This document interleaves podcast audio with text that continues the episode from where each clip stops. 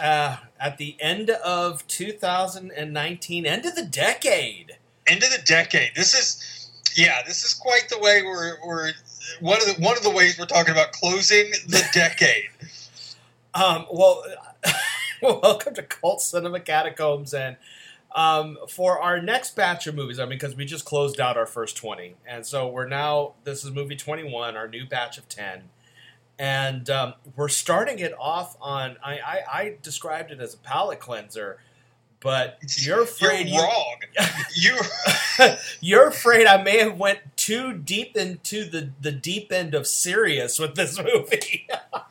Holy, like, I understand we, you know, we go deep into the cellar of our fields during the holidays, but you're really gonna you're really gonna drop that floor out from under me, uh, Kindred style. It's gonna get ropey in my feels for this one, I think. Yeah, this is definitely the summer of the soul in December, and what better way to celebrate that than with the 1969 Academy Award winning, Golden Globe winning forgotten Jane Fonda movie, They Shoot Horses, Don't They? Um, yeah, I picked this one because um, it is definitely a forgotten movie, and I'm surprised that with Jane Fonda's uh, filmography that this one gets forgotten so much, especially since she got an Oscar nomination for it. Right. Um, they shoot horses, don't they? Before I go into describing what it is about and what it entails and everything, you just watched the trailer. What? What? Was that's all. Yeah, that's all I've done. That's all I ever do for the first, uh, the first episode, the first half of the episodes is watch the trailer. What was your impression on what you Good saw in that trailer, Lord, man? I don't know. I don't know. It was. I, I, I, I've seen, I've seen, you know, news footage from the Vietnam War that made me feel better than what I than what I just watched, and I don't even know what I just watched yet. Um, you know, they do. A, I'll tell you this: they do a decent job. The the difference between the '70s and '80s when they're putting together a trailer and now is they do a decent job of at least letting you know kind of what the movie's about and mm-hmm. tonally without giving much away, um, unless it's Back to the Future. Uh, but this, yeah, I know that it's going to hurt my insides. uh, that's a good way of describing it. Uh, this film, it's based on a book from 1935. Uh, here, here is the cast. We've got Jane Fonda, uh, Michael Sarrazin, Susan Susannah York, uh, Gig Young. Uh, this is his Academy Award and Golden Globe winning performance.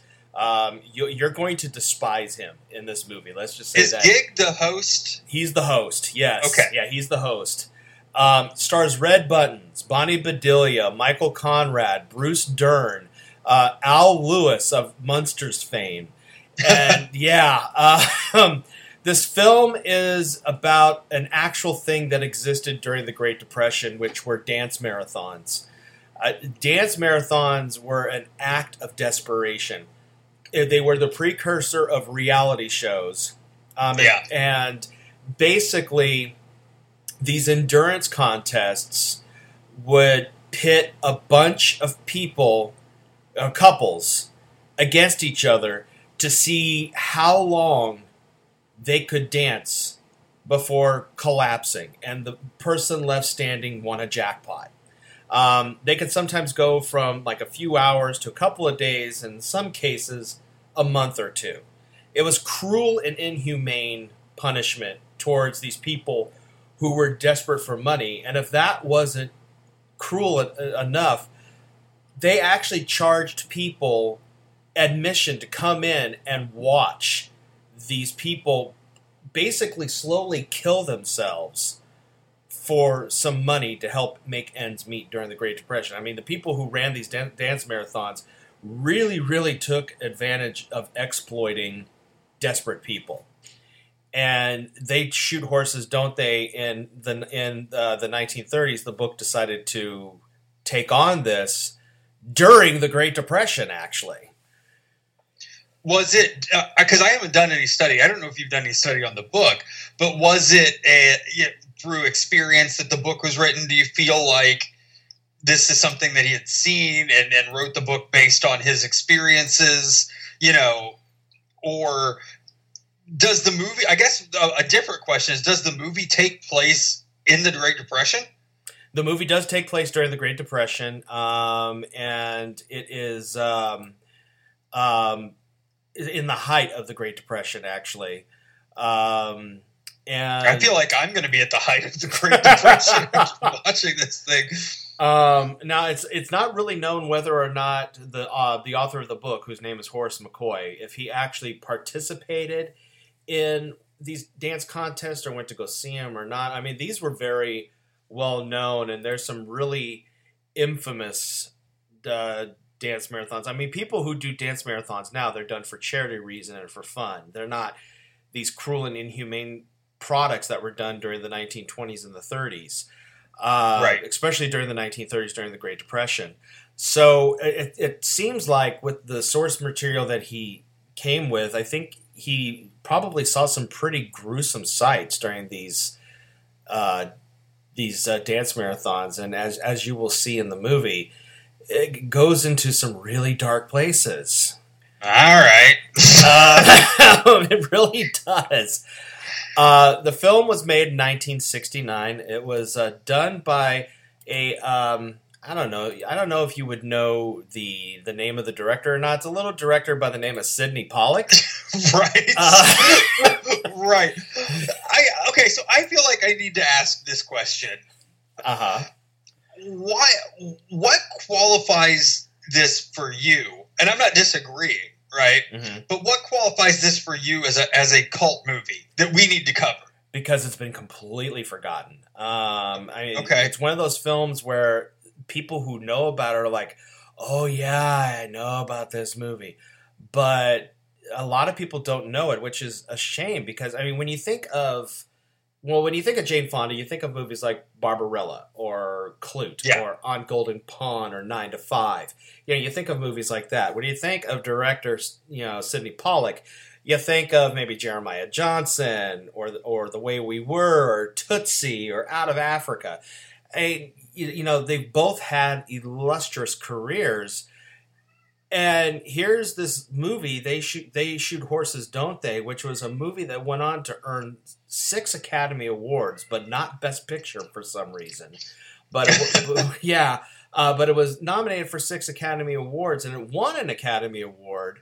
But then like 10 15 years later it became I mean, it really it just dropped out. dropped out. It did like much like um, Picnic at Hanging Rock. It just suddenly dropped out of nowhere, okay. and so um, you know, I decided, you know, hey, let's do this one. I mean, we did. That's one of the reasons why we did Picnic at Hanging Rock. Sure. I mean, um, this man. I mean, he. I mean, Sydney Pollack. If you're not familiar with his movies, definitely go check his filmography out. He's made some incredible stuff. Um, you know, he's worked with people. Not only you know has he worked with Jane Fonda, but he's worked with you know Barbra Streisand, Susan York, Paul Newman, Melinda Dillon, Jessica Lange, Dustin Hoffman. I mean, he's worked with some pretty heavy hitting people. Um, and you know, if, and if if uh, you know the movies that I listed were not enough, he he also you know did this little you know kind of mini series on HBO called Angels in America. Uh, you know, and he also you know worked on you know the, the talented Mr. Ripley. You know, or the firm. I mean, yeah, you know, just these little, Yeah, he's, he's, these he's little tiny films. director. Sure. these, these tiny little films. Um, so it just amazes me that you know this movie is just as powerful as all those films, and it's just become as forgotten as it was. It wasn't like it was a a flop. I mean, when this movie came out, I it was the 16th highest grossing movie in 1969. It made 12.6 million dollars after having a budget of 4.8 million. Um, the critics absolutely loved it. I mean, even in 1996, Entertainment Weekly observed that it's one of the most important American movies ever made. And uh, you know, so did TV Guide. TV Guide said that this is you know required viewing, and apparently not a lot of people do that. So we just yeah okay. I'm I'm with it. Like I said, I don't disagree with you. I just there there are going to be people out there saying, "Well, that's not a cult movie." yeah, I, and I understand. Yeah, but you know, but it hasn't really been talked about. And I certainly, at thirty, at forty-two years old, haven't heard about it. mhm. You know, and I'm pretty well versed. Like that says something, right? Yeah. Which is another reason why I chose it is because there's a lot of people out there who are probably not aware of this little hidden gem. Um, and the reason why I also saved it for this month is because this month is actually the month where it officially turns 50 years old. December 10th is the 50th birthday of They Shoot Horses, Don't They? So it so we're literally covering this movie on the 50th anniversary of the film. Okay, I like that too. That's great. I don't like the way it's going to make me feel. You- you- I don't like that. you may want to have a Disney movie on Disney Plus queued up ready after this one because uh, you're gonna need. I, I will let you know right now. You're gonna need. You're gonna need some happy uh, after this movie is over. Uh, it's it's it's it's it's a great movie, but boy oh boy is it a heavy hitter. I don't know if we've done a movie like this yet. I don't think we? we? have. No, nothing that nothing. Yeah, because not even Picnic and Hanging Rock was this heavy. Uh, so, yeah, we've not done anything on this type of a level of a film yet. Okay, I, I listen. I'm into it. I want to. I want to check this out. It, I'm. In, I'm deeply intrigued by the trailer, um, and you know, I. I'm as much a fan of being horribly depressed by film as anyone else. So, yeah, bring on the good stuff. What I say. Well, and I figured that this would be a nice, you know, um, I don't know if uh, brain purging is the right word. Maybe, maybe it'll like hemorrhage the brain to the point where it'll make us totally forget Dr. Caligari. Oh my! I don't know if Uh. anything can do that, but I appreciate the attempt. um, but yeah, this this this will be our film. Are you ready? I, yeah, let's do it. Let's let's fire it up. All right, it's Christmas. I'm excited. Let's just make this happen, Yes, this movie is a Hanukkah miracle. It really is. man. All right, folks. When we come back, we will. I mean, I already know the movie, so I'm just dying to hear your response. Honestly, Sure you are, And so- just like you always are. so when we come back, you will hear our responses to the Academy Award winning "They Shoot Horses, Don't They?" Easy come. People are the ultimate spectacle.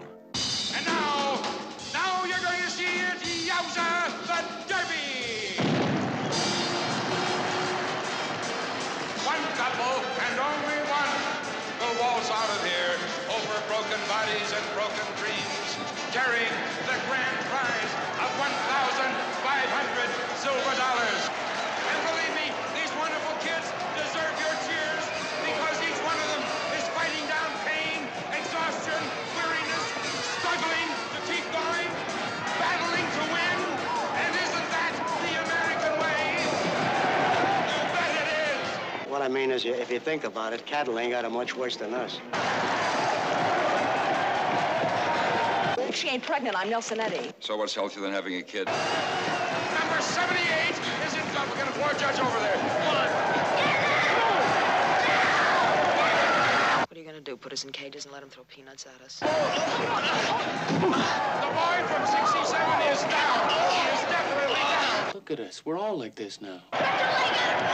Dirty, swollen feet, no sleep.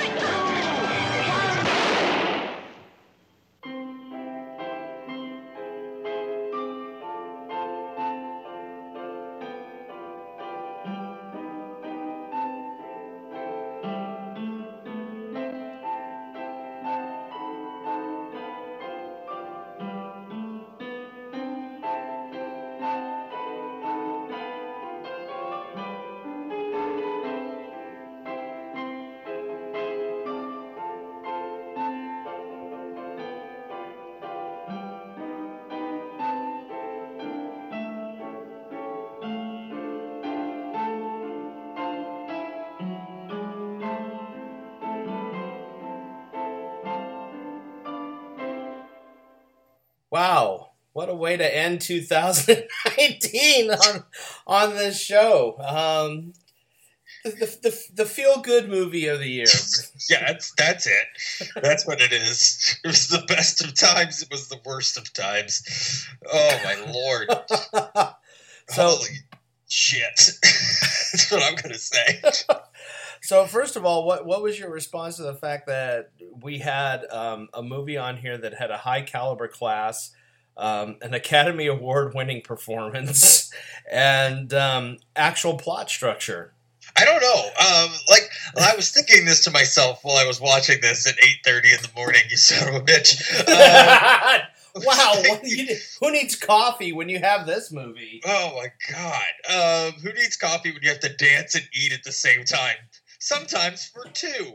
Uh, what I was thinking, you know, not I. It's nice that every nineteen Dr. Caligari's you get a picnic at Hanging Rock.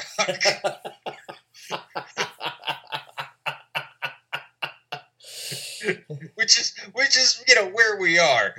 We had picnic at Hanging Rock, but we also had riding the bus with my sister. Yeah. So you know this falls into the picnic at Hanging Rock category, um, not the others. Thank thank God. I guess this is the yearly palate cleanser Yeah, that I'm going to get. This is the palate cleanser. so bad? even though even though that's not what the movie told me. It's sad when the subject matter of this movie for me was more positive than half of the movies that we've watched.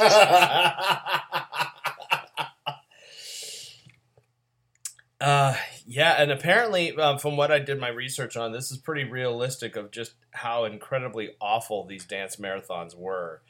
Um, how they exploited the people who were so desperate for money for entertainment reasons, and and and what you know the part that the part that was really interesting for me the money's one thing right? That's pretty cut and dry. But it was the other you know it was the attention. You know you had the you you, you had the hollywood wannabe starlet that was doing it for attention you Mhm. had you know to get to to get recognized um those were the ones that were really like you know that got under my skin um because you could remake this movie now yeah, and it would be relevant again.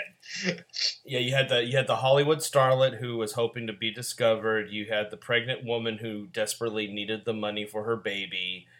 Um, you had the the ex soldier who basically was shit upon by the government because that's what we do to our vets um, who needed the money. They really went all in. They Yeah. just kind of opened the barrel and just started chucking stuff into it for this one. yes, and and then and you've got you know the guy who just accidentally stumbled upon the right place at the wrong time. um, Yeah. to become Jane Fonda's bitter ass partner. I she well, and the, I- she- Jane she's- Fonda it's like a- awesome in this movie. yeah. It's like at this point, Jane Fonda's character is like, well, this is all I can do in this life. Fuck Hollywood. I, I, I, I can't get a, a part in Hollywood. I can't get a job. So fine, I'll put myself through torture. Well, and and what was really interesting about that particular um, that particular B B storyline that they gave us with with him the the right place wrong time the guy from where was he from Chicago was it Chicago that he was from it was somewhere like that Chicago, Um, I remember right. Yeah. was you know they did an entire romantic like metaphorical story arc with the two of them throughout the thousand whatever it was thousand one hundred hours. I forget how long the the actual dance marathon was but they went from just meeting to you know learning about each other to courtship to you know a, a weird almost marriage to you know him you know him quote unquote cheating on her and her quote unquote cheating on him hmm you know and then you know and, and then oddly enough a divorce at the end. Yes. well, So- I mean, even at one point, the, I mean, in a, in a in a desperation to get, I guess, what their equivalent of ratings were back then during there, they even, you know, the guy who was running the um, the the whole event encouraged them to get married on Right. the dance floor, you know, while they were dancing while they were dancing. And so, I mean, it's just, Yeah, the story, all the story arcs, they they paid really good attention not only just to the main story uh, in here between um, uh, uh, be, be, uh, between you know Jane Fonda and Michael Sarrazin, but everybody had these great story arcs. I mean, Suzanne York as the as the actress, uh, Bonnie Bedelia and Bruce Dern as the desperate, uh, soon to be husband. I mean, uh, mother and father. Um, Red Button's and Red Button's Jane- tragic Jane- character. Jane Fonda's voice of reason in that situation was I mean the whole movie was heartbreaking. But Jane Fonda's voice of reason and reason in that situation was even like, you know, further into it. Mhm. Yeah, it just wow. Just it was a great it was a really good movie. Yeah. Why don't you just Yeah. cut it out? I was like, Jesus. you know, when Yeah. she said that, I was like, bitter, party one, bitter, party one. Well, and then Bruce Dern, you know, yelling about yelling at her while they're dancing about staying away from his wife because he wants to have the baby and she's just kind of along for the ride. Um, as it were, you know that that whole it was just every little vignette that they gave you was Mhm. heartbreaking. You know, And then um, Gig Young as Rocky, the man who was the overseer of this whole thing, the MC. I you talk about a manipulative asshole who you know here here he's got the bag of fifteen hundred dollars in silver dollars, literally like the carrot dangling in front of the horse to get it to move. And when we learn the truth, toward I mean the, the, the, the plot twist that happens, which I'm not going to reveal because I want people to rediscover this movie. Yet when you learn the truth, you're like, you fucking son of a bitch. oh yeah, you know, and and it leads up to uh, living up to the the title of the film, basically. But yeah, when you find out what his actual plans are, it's a it's a sucker punch. It really is. and then you know the other the other pieces of it where it you know he's going to manipulate people with any kind of talent Yeah. any to bring something to his show. Okay, yeah, you can take a, a, a three or four minute break if you're willing to sing a song Yeah, or to our audience. or if you're willing to tap dance, or act, or act Right. out, act out a scene, or and and and I mean the whole, I mean the the whole thing with Alice. I mean, he was dangling so many carrots in front of her, not only giving her the opportunity to sing, but by uh, you know talking about how there's Hollywood directors and and actors who have come to watch the show, you know, giving her this act of desperation, uh, while at the same time um, taking everything away from her that would have possibly given her the audition. right. It just, I man, I it was it was a great movie. It was a movie that everybody should see. Yeah. Everybody should see this movie. The acting is superb. Oh, the Uh, the, the scene where Alice has her meltdown in the shower. Oh my Oh, god. yeah. That was haunting. That was re- I forgot about that scene and rewatching it last night and that scene happened. I was like, "Oh god, I forgot about this scene." And it's just it's so tragic. Your heart just goes out to her because it's at that point she realized that she was lied to Right. and just totally snaps. Well, I, and they all they all have those scenes, those vignettes that are that are you know almost Oscar worthy in their in their performance. Like um, they get Sydney brings brings the best out of these people, Oh yeah, and I and I would love to see a documentary about how this was made and what they were actually put through. Because I imagine that to get some of those performances they had to have been put through hell. Oh yeah, because I, I know that the only acting nominations that this got at the Academy Awards, um, and also the Golden Globes, was Jane Fonda was nominated for Best Actress for this. Uh, Susan York was nominated for um, Best Supporting Actress. Uh, Red Buttons was nominated for Best Supporting Actor, but it was Gig Young as uh, the asshole Rocky who won both the Oscar and the Golden Globe for his performance. Um, and it was interesting seeing him go from the showman up there going yowza, yowza, yowza, Yeah. to behind the scenes saying, "Hey, I'll give you ten extra minutes of rest if you come suck my dick." You Right. know, I mean, Jesus, I mean, he's just such a slime ball in this movie. It's a great job. Yeah. He did a great job. You you hated him almost to the point of sympathy. Yeah, You know, you you hate it because he had those those he he did the the, the brilliant few moments of humanity. Um, you know, it, it, it's obvious that that he, just like everyone else in the in the Great Depression, was put into a a position that maybe he he was able to take advantage of, but didn't necessarily want to be doing. You know, I don't. I that that's sort of the feeling that I got. Like, yeah, this is this is it. This is what it is. We're all desperate, so this is the way I make my money hmm deal with it you know and but there was still those brief those very brief glimpses of of weird humanity that he was able to portray on screen that uh, it came close to making him sympathetic i'm not saying he was a sympathetic character but you thought he might get there and he just never did he never did. Yeah, like the scene when he does confront um, Alice in the shower. You thought Mhm. that you know maybe this will be a turning point for him, but no, he's just there Nope. just to get her out of the shower and back on the stage. You know. yep get back out there and do it um, even like the even like the the little things in the film, you know, because Rocky at one point admits that the real reason why they're doing this is because you know since we're in such an, an age of depression, people want to see people that are in worse conditions that they are, and that's the spectacle of Right. this dance marathon,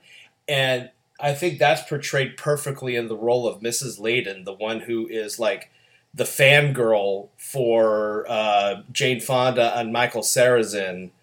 In Oh, yeah. the old Oh, lady yeah. on the side who's just like, I know you're going to win. I, I know you're going to do it. And you you could tell that the furs that she's wearing has been tattered and worn, and that at one point she had money, but she doesn't anymore.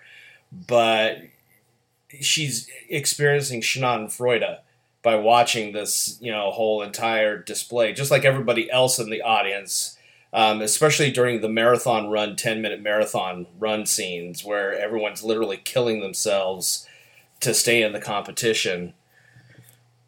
And in in in, in uh, spoiler alert, in Red Button's case, he does. Uh, you know, right yeah. but they Um, won't and that was like one of the things that, that they just you know very telling that that they refuse to acknowledge that he died no oh he's fine everything's fine He's just exhausted, but uh, you know, let, let's hear. us to keep going Yeah, let's hear it for this war hero, and he has 17 pieces of shrapnel still in his Oh, body. yeah. Let's hear it Oh, for yeah. him. I mean, just Oh, yeah. just the fact that, that. yeah, just just the fact that he just like flippantly releases that out to the public. He's like, he's dancing here with 17 pieces of shrapnel, and I'm like going. So in other words, it's Tony Stark situation here. right yeah, just one little sudden shake and the shrapnel will hit his heart and kill him. And spoiler alert, that's what happens. Uh, Yeah. you know, but I mean, yeah, I mean, just you know, when that scene happens, I you kind of get a, a sense that something's not right with him during the audition process. But he's also showing some care when people who are coming up sick, and he's saying, "No, you're not allowed to because you're sick," and blah blah blah. And you're like, "Well, maybe this man does care." And then he goes and does what he does to red buttons, and you're like, "Nope, he don't care." well i mean you get this so i want to go back and watch it again at some point to pick up on some things because thinking back over that audition process he was you know the guys that the the, the, the men and women that he was kicking out he was kicking out because they weren't going to give him a good show not because they were sick. He could give a shit less. So you know if there was a guy that was legitimately sick and wasn't going to give him the show that he wanted for his audience they got they got they got canned. They got they weren't allowed to come in. But like Red Buttons' character yeah he was 75 years old right they all knew he was 75 he wasn't lying to it. you know he was he wasn't pulling one over but they knew that that was going to make for you know i can work with that let's get him in here Yeah. So, yeah, even shittier. 30 yeah, pretending even to be shittier Yeah, pretending to be 39 years old, knowing better, but they're like, yeah, we could work with this. Oh, she's pregnant. Get her in here. Get her in here. Let's see if she has the baby on the floor. Right. Or, or, Yeah, or, yeah. or better yet, a miscarriage. You know? Well, and, and what I was saying earlier, I still believe 100% was true. You know, you could remake this now. You could remake it with um, with YouTube personalities, Instagram bottles, and let's be real honest about this, podcasters. And you Mhm. could remake this movie right now with the same effect that it has. I believe that 100% to be true. As horrible as that might be to say, we're living in this very. It's amazing how translatable the story is to any period of time Yeah. any period. You know, it doesn't matter whether it was the 60s, the 70s, the 80s. Everybody wanted, everybody wants their shot. Everybody wants their 15 minutes, and they're willing to do just about anything to get it. hmm And, and and anyone is willing to do anything for money too. I mean, that's Right. That's a message that still resonates today. I mean, look at some of these game shows that have come out. You know, uh, where people are willing to do whatever it takes. But look at fear. Fear. I guess Fear Factor would probably be the closest that we got to recreating this because you have people who are willing to eat live spiders and, and barbecued yak penises for ten thousand dollars. Don't knock a barbecued yak penis, dude. um, so yeah, no, fear, I- so yeah, I definitely. Thinking, did did uh, did Jeff Probst take his blueprint from this to make Survivor? I mean, even Big Brother. I mean, if you think about it, is very similar to this. Also, where everybody forces themselves to live in a, a house twenty four seven with cameras all over them, uh, you know, for for some money. So yeah, you're right. You're definitely right. It that's the part that I was that made me really uncomfortable was I know people that would do this. hmm You know, I know people that would sign up to do this because this is their shot at getting the advertiser or, their name out there or more likes or you know whatever it is. If I can just get that another that that, that six that that six thousand more downloads per week, then I can get the advertisers, and then Squarespace will want me to you know show their website on my on my show or on you know whatever you know working in marketing for a little while really taught me some lessons so it made me kind of uncomfortable to to watch this thing in that way Well, when the the the scene where Rocky uh, suggests to Gloria that her and Robert get married, and you know, and Gloria's like, "Why the hell would we do that?" And he's like, "Well, think of all of the free gifts that you would get from your supporters, like Mrs. Landon." Right And she's like, "Well, what am I going to do with all the? You know, she's poor. She does. She's homeless. What am I going to do with all these?" And he's like, "Sell them for money." right And it's like I'm sitting there and I'm thinking, God, this is like Instagram influencers. right Who- who- paging Logan Paul Yes.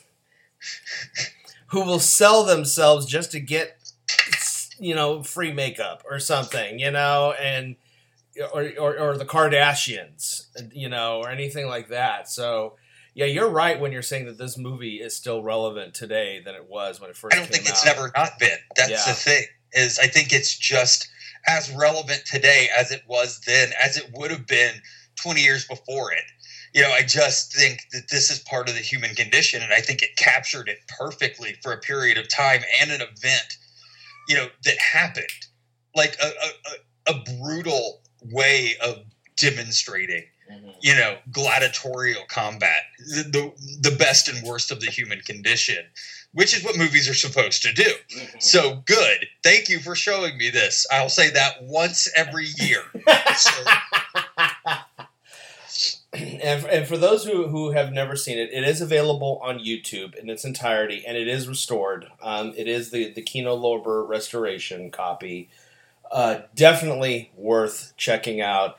Um, again, the reason why I picked this movie is because it's gotten it's become a forgotten movie, and it does not deserve to be a forgotten movie. Uh, it is definitely one of the best movies that I think came out in the 1960s.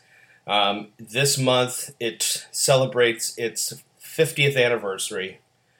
Um, and it definitely, especially with the times being as they are today, needs to be redis- rediscovered. And just all I have to say is just Get emotionally ready for that sucker punch of an ending. Uh, did they?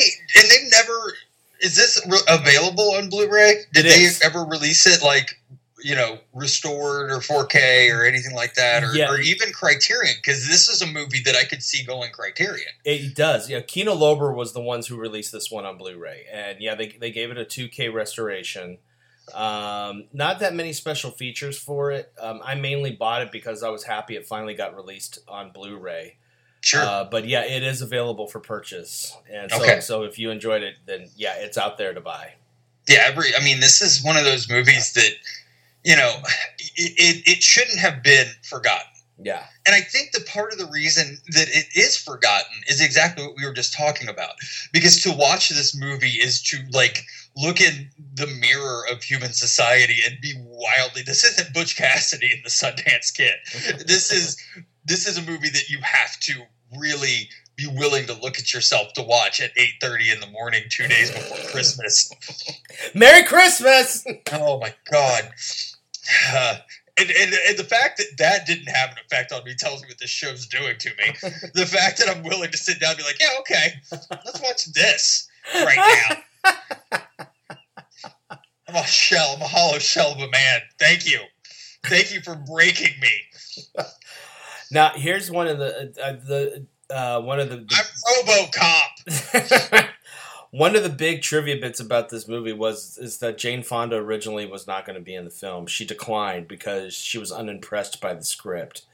Um, at, at the time, she was uh, married to uh, Roger Vadim, who directed her in Barbarella, and um, There's a script for you. yeah.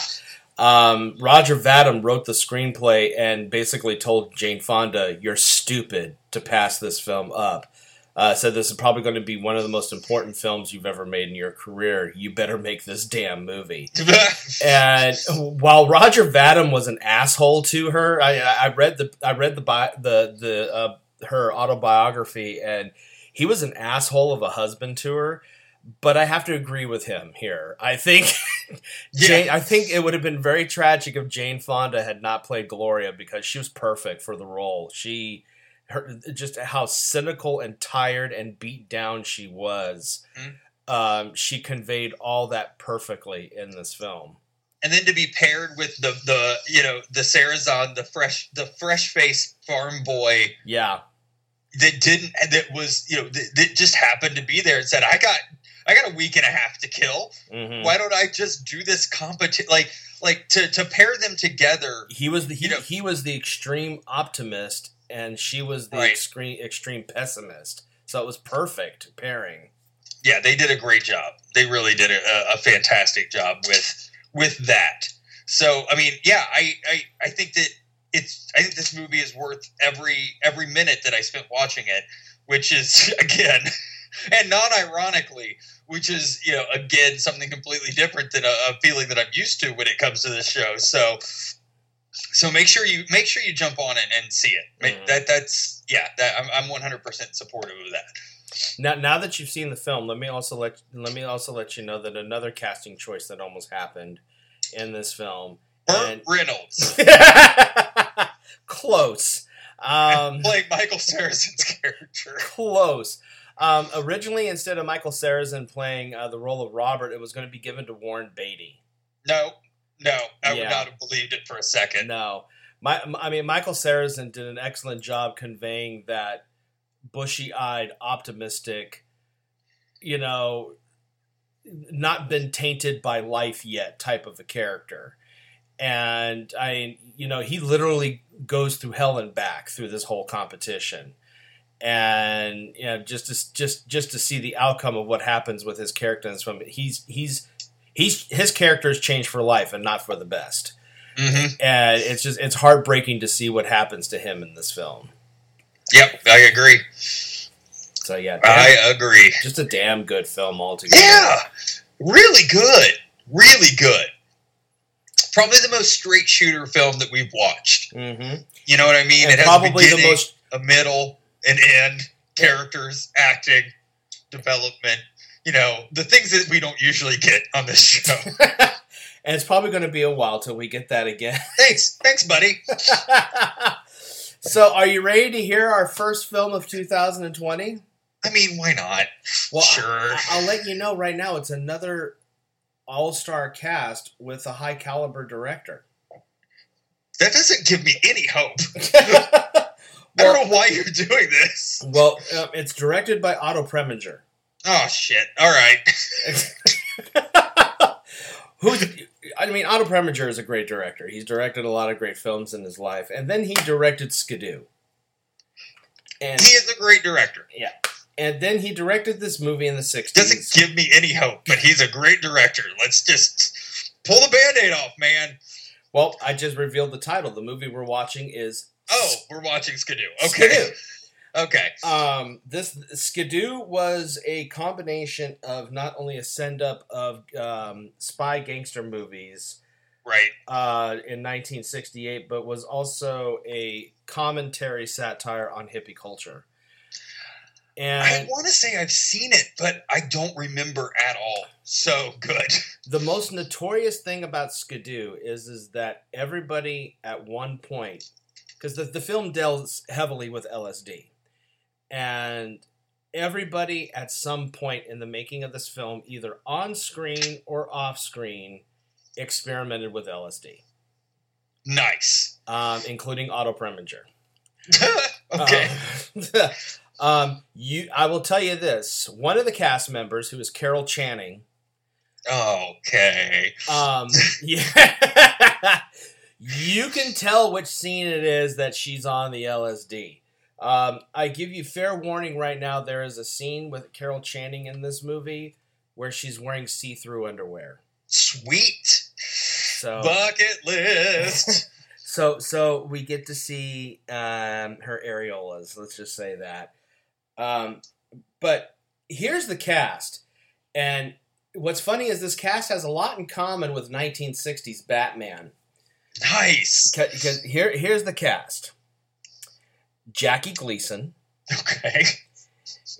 Carol Channing. Sure. Frankie Avalon. Okay. Fred Clark. All right. Michael Constantine. Okay. Frank Gorshin. Yeah, okay. All right. Burgess Meredith. Okay. Cesar Romero. Is this just an episode of? if, you, if you say Vincent Price's Egghead, then all right. Oh no, it gets better. Because Otto Preminger wasn't Otto Preminger was uh, was um, Mister Freeze in yes, Batman. Yes. Uh, John Philip Law. Okay. Peter Lawford. Peter Lawford. George George Raft. Okay. Mickey Rooney. Nope. Uh, okay. Damn it. And Groucho Marx as God. Did Kevin Smith make this? Are you sure that you didn't go back in time? But here's the best one for last. Introducing Austin Pendleton. Oh no. Who's Austin Pendleton? he was the guy in the Muppet movie who was helping out uh, trying to capture Kermit for the French okay. fried frog legs. All right. Oh. And he's done a lot of other movies, but that's the ma- that's the first one that comes to the top of my head. Uh, he plays the brilliant scientist who manages to hide LSD in paper, and uh, wacky hilarity ensues. Let's just say do that. um do Mickey Ro- Rooney and Burgess Meredith have sex? I'm not saying. Ah, all right. I, I will say there is a moment with Burgess Meredith in this movie that kills me every single time I see it.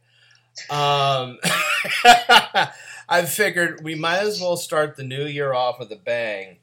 I And- guess. And what bigger bang than um, this extreme? Oh, and um, if you were familiar with uh, with singer songwriter impresario Nilsson?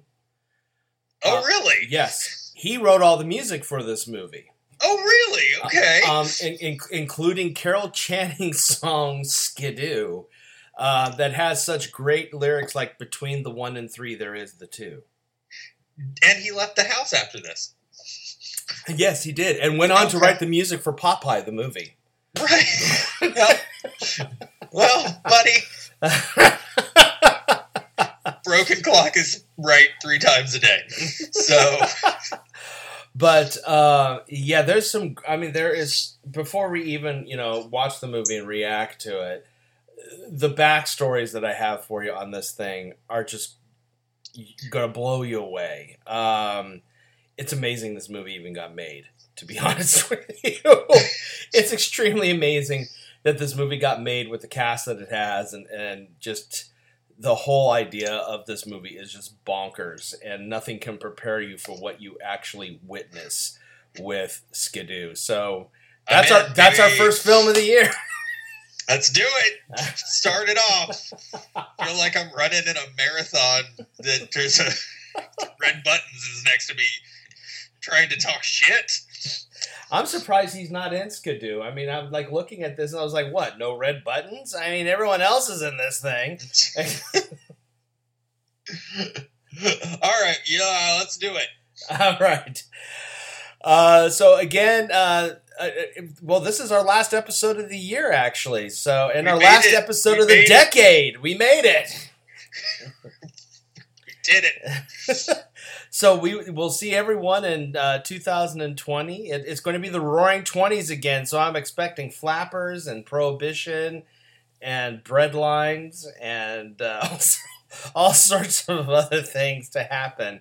Um, but um, again, you can find us on Facebook under Cult Cinema Catacombs. You can find us on Twitter under uh, These Films Exist. Uh, subscribe to us through Spotify. We're on Spotify now, so it'll be easier to listen Yee. to the show. And we will see you all in 2020 with Skidoo. Go and go see cats. From, from Cult Cinema Catacombs to you this holiday. Go see cats.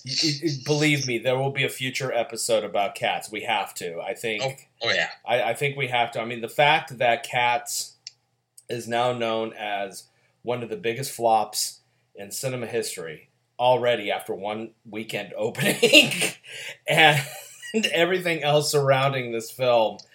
Eventually, it's going to be an episode. It really is. Oh, there'll be episodes everywhere from everyone. We'll be in good company, my friend. Oh, yeah. We will be in good company. I, th- I think my favorite review that I read about cats was where the critic said that um, up front she wants to admit that she was never a fan of cats, but after seeing this movie, she now thinks she's no longer a fan of movies. well, I love the article I sent you where it just compares it to H.P. Lovecraft. Yeah. I'm like, that's great. Yeah, yeah, all right. I can go into it, you know, with a different mindset now. It's cosmic horror. It's not based on the Broadway musical. It's a cosmic horror movie. Nick Cage is in it somewhere. And then I also love that this guy had his 58 year old father review the movie, and the 58 year old father liked it. And what I loved is at one point in his review, he said, and then there's this cat, I think his name is Mr. Bojangles. and I'm like, wow, okay. So we all know where we stand now. So I was like, so, so Mr. Boj, and I, I can only think that he's referring to Idris Elba when he Yes, says Mr. Bojangles. Um, Mr. Bojangles. I mean, the reviews for cats are the gifts that keep on giving. And what I love the most about cats is the fact that three days into release, Universal forced movie theaters to download a fixed, no pun intended, fixed version of this movie. By them saying, yeah, we realized the special effects weren't completed and we need some nips and tucks here and there, so um, you need to show this version instead. And apparently it didn't help. Yeah, I was going to say, special effects weren't necessarily the problem, guys. So, uh, uh, and what's funny is everyone is calling the um, untainted version of the movie the Judi Dench Diamond Ring edition. Um, because there's a scene where she is performing a song and her human hand is clearly visible with a giant ass diamond ring on it. listen, the fact that the fact that we have a tainted version of a Cats movie in 2020 is God, we we truly live in the best worst timeline. No, the proof that we live in the best worst timeline is the fact that this movie, I mean, that cost over a hundred million dollars to make, then took an additional three hundred million uh, for the advertising campaign, and then they had to spend. It's been rumored anywhere between fifty to an additional one hundred million to fix the movie. Um, has been released and in opening weekend domestically made six million dollars and worldwide made only ten million dollars. Um, where we have a film of this high caliber flopping like this, and we're standing here now, and critics and people are non ironically discussing Oscar potential for Shia LaBeouf. Yep. Yeah, you know, and Adam Sandler. You Yeah. know, you know, that says a lot about where we're at right now in this world. When Judi Dench isn't mentioned in the same sentence as Oscar, Adam Sandler, and Shia LaBeouf, And Ian McKellen is not mentioned in the same sentence. or Idris Elba for that matter. Yeah. I mean, this has got a. Cr- I mean, Cats has a crazy cast. Like, it's so much money and so much talent, and and this is what we get from the movie. it's the ET game of movies. it really is. Holy shit! Oh my god, that is a great Just- quote. slow down, slow down, people. Just, just, it, just Ferris Bueller a little bit. Just take a little bit of time. Just life goes fast. All right, James Corden digs through a trash can as a giant CG cat, and he'll never. I goddamn hope he loses his show. Life goes fast, people. If you don't slow down to enjoy it, you miss cats reviews. All right, I'm leaving. I'm slamming down. All right, guys. We will see you in the year 2020 with Carol Channing showing us her tits. The musical. the musical, yes. And- oh, and, and she's not only showing us her tits, she's showing them to Frankie Avalon, if that says anything. So, I did. I did Frankie Avalon for three nights and two matinees when I was in high school. So I feel like I can. I can really get into this movie. all right, Kate. Talk to you all later. Bye.